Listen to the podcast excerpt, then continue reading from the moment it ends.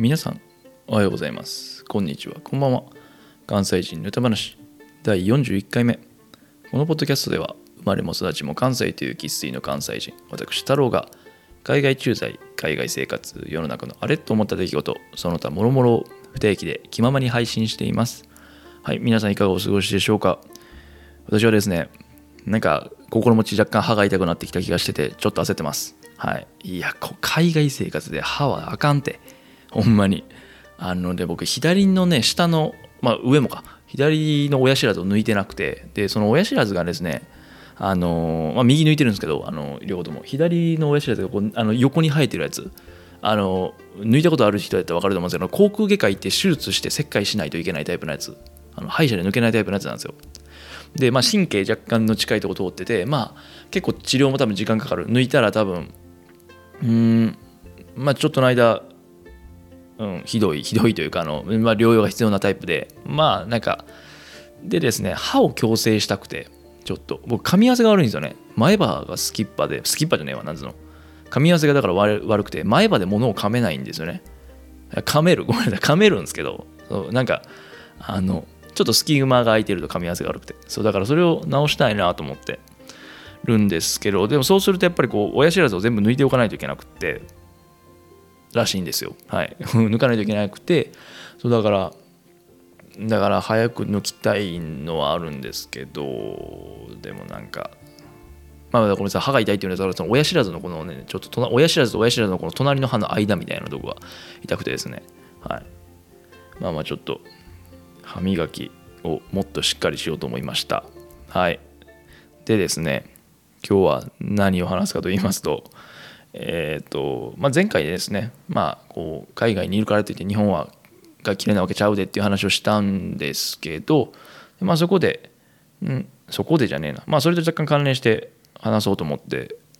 で何かっていうと、まあ、海外にいるからすごいっていうわけじゃ全然ないんやでっていう話、うん、なんかいるじゃないですか。やっぱあの海外いるえすごいみたいな。海外で働いているえお前なんかすげえなみたいな。その海外っていうワードだけで。まあもちろんね多分すごいんですよね。海外で生活するって割と普通に何でしょうストレスフルというか結構ストレス溜まることも多くて、うん、僕デリバリーでオーダーしたやついまだに届かへんくて文句言ったら挙句の果てに倉庫に取りに来てくれって言われてお前なんでやねんと思って。そう。まあまあそのまあそんなね些細なこともあるんですけどまあストレスなとこもあって。あのー、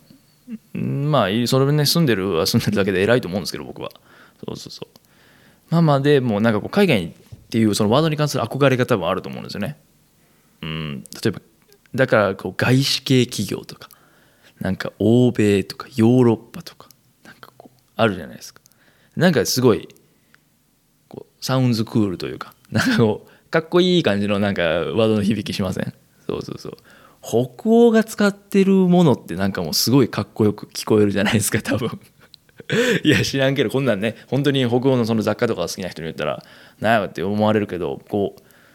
うなんかねこう無印良品とかでかかってるあの音楽とかねあんな感じあれ多分北欧系の音楽ですよね多分、うん、なんかいわゆるその響きがかっこいいみたいなのとかあるからだと思うんですけど別にまあまあ、うん、まあまあまあごめんなさいそうなんですよ。で、まあ、海外に行くイコールそので仕事するイコール、まあ、ある程度その外国語ができるってことだと思うんですけどその何でも別に英語だろうがフランス語だろうがドイツ語だろうが、ね、アラビア語だろうがスペイン語だろうがなんかこう別に外国語ができるからすごいっていうわけでもないじゃないですか。で別に外国語ができる何かの外国語ができるっていうのはまあ一個のスキルであってすごいんですよそれを習得するのにもちろんそれ相応の費用と時間とかけてやってきてるのでもちろんそれはすごいんですけどだから誇っていいんですけどできる人はでも別にそれができるからといってじゃあ仕事もできるかって言ったらそうじゃないしあの通訳の方とかは別かもしれないです。もう圧倒的語学力が多分もうその仕事のあれに直結する。でもその通訳とかもその専門的知識とかを入れる場合は特に同時通訳の方とかね。もうやっぱりその知識がないとできないじゃないですか。だからもう僕もね一応その英語は海外で仕事できるぐらいはできますけどそんないきなりなんか理系の科学系のやつを訳してくれなんか言われたら無理です。正直。そう。多分高校の科学レベルでギリぐらいのレベルですよ本当に。でそんな感じでやっぱその専門分野じゃないのってやっぱりあのそもそも単語を知らないからまあ難しいわけで、うん。まあ、だからそういったねものも、まあ、まあだから通訳の方ですらその外国語ができるイコール仕事にできるっていうのに直結は多分しないんですよね。多分、うん、ほんでまあなんかねそう、まあ、だから要は仕事ができないとねその仕事ができないと別にできてもできなくてもいいんですけどそのなんか求められてる業務は、まあ、こなすぐらいのね、うん、なんでしょうスキルがないスキルというか能力がないとって話なんですけどだから別に外国語ができるからすごいっていうわけじゃないなあと思ってなんかいるんですよねやっぱりこうなんか外国語できまあなんかトリリンガルマルチリンガルとかそっち系やけど全然仕事やらへんみたいな人もあの今まで見てきたんですよ。まあまあその前後のねコンテクストほとんど見てないからあれなんかまあまあ何とも言えないんですけど、うん、だから別に言語ができるイコールすごいそれだけで別にすごいとはならないんじゃないかなって思ってます個人的には。うん、でその海外にいるからいるからすごいわけではないっていうのの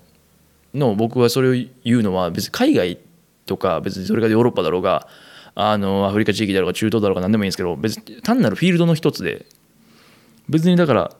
目指したい人は目指せばいいしこう行きたくない人は行かなくてもいいしみたいな。で別にそれがこの何て言うんですか日本で働いてるから日本海外で働いてるからっていうことだけで別にどっちが優れてるどっちが劣っているとかって全くないわけで。でだから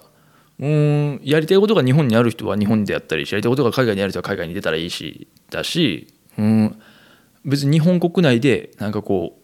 うねそれこそそれも地域とかそのすごいなんでしょうローカルレベルで何か例えば地域おこしであったりだとか観光振興であったりだとかうんやるのももちろん素晴らしいことだと思いますそれは。それがその仕事が例えばですけど例えばもう本当にバリバリの何でしょうウォール・ストリートとかで働く金融の人より劣るかとかっていう話では優れるか劣る優れているか劣るかっていうとそんな話はもうそもそもナンセンスだと思いますしそうおのおのの仕事のその使命があって目的とするところがあってそれに向かってそれに自分が合うから仕事って多分あのその仕事に就くと思うんでだから別にどっちがすごいとかちゃうんちゃうっていう話ですよ。なんか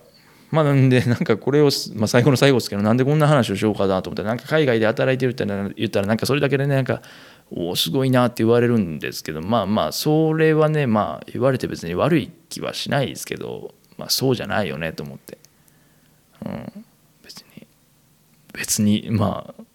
謙遜でも何でもなく別に僕そんなに仕事できるわけじゃないし僕より仕事できてもうすごい結果を出してる人なんか日本に山ほどおるわけでそんなね別に海外にいるからっていうだけで評価されるのもなんかなんかしっくりこうへんなと思って、うん、なのでまあまあ、僕もねしっかりそれだけなんかなんでしょう海外にいるだけのやつやと思われへんようにまあ思われへんようにって別に誰に何を思われてもいいんですけどねそうまあ、自分の心の持ちようとしてですよ。うん、そうそうそう。まあ、日本で仕事したいなと思う仕事もありますしね。そう。なんか、うん。っていうことをふと思いました。はい。うん、そんなところでしょうか。なんか、うん、なんか閉まらない感じですが、そんな感じです。はい。本日もお聴きいただきありがとうございます。こちらのポッドキャストへの感想や質問、話してほしいこと等々ありましたら、えー、Google Podcast、Apple Podcast、Spotify、アンカーなどは概要欄の専用フォームからスタンド FM では、えー、レターもしくはコメントから送っていただけると嬉しいです。それではまた次回のポッドキャストで。ほなまた。